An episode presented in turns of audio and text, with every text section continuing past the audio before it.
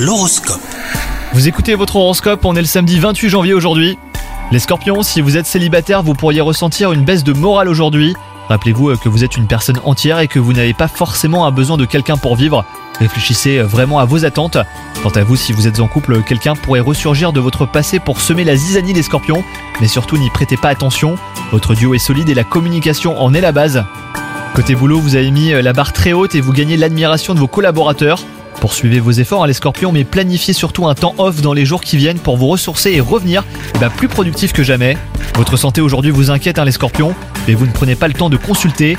Vous devriez euh, pouvoir trouver un créneau aujourd'hui. Surtout ne le laissez pas filer, car votre médecin euh, saura vous rassurer et vous donner un de bons conseils. Bonne journée à vous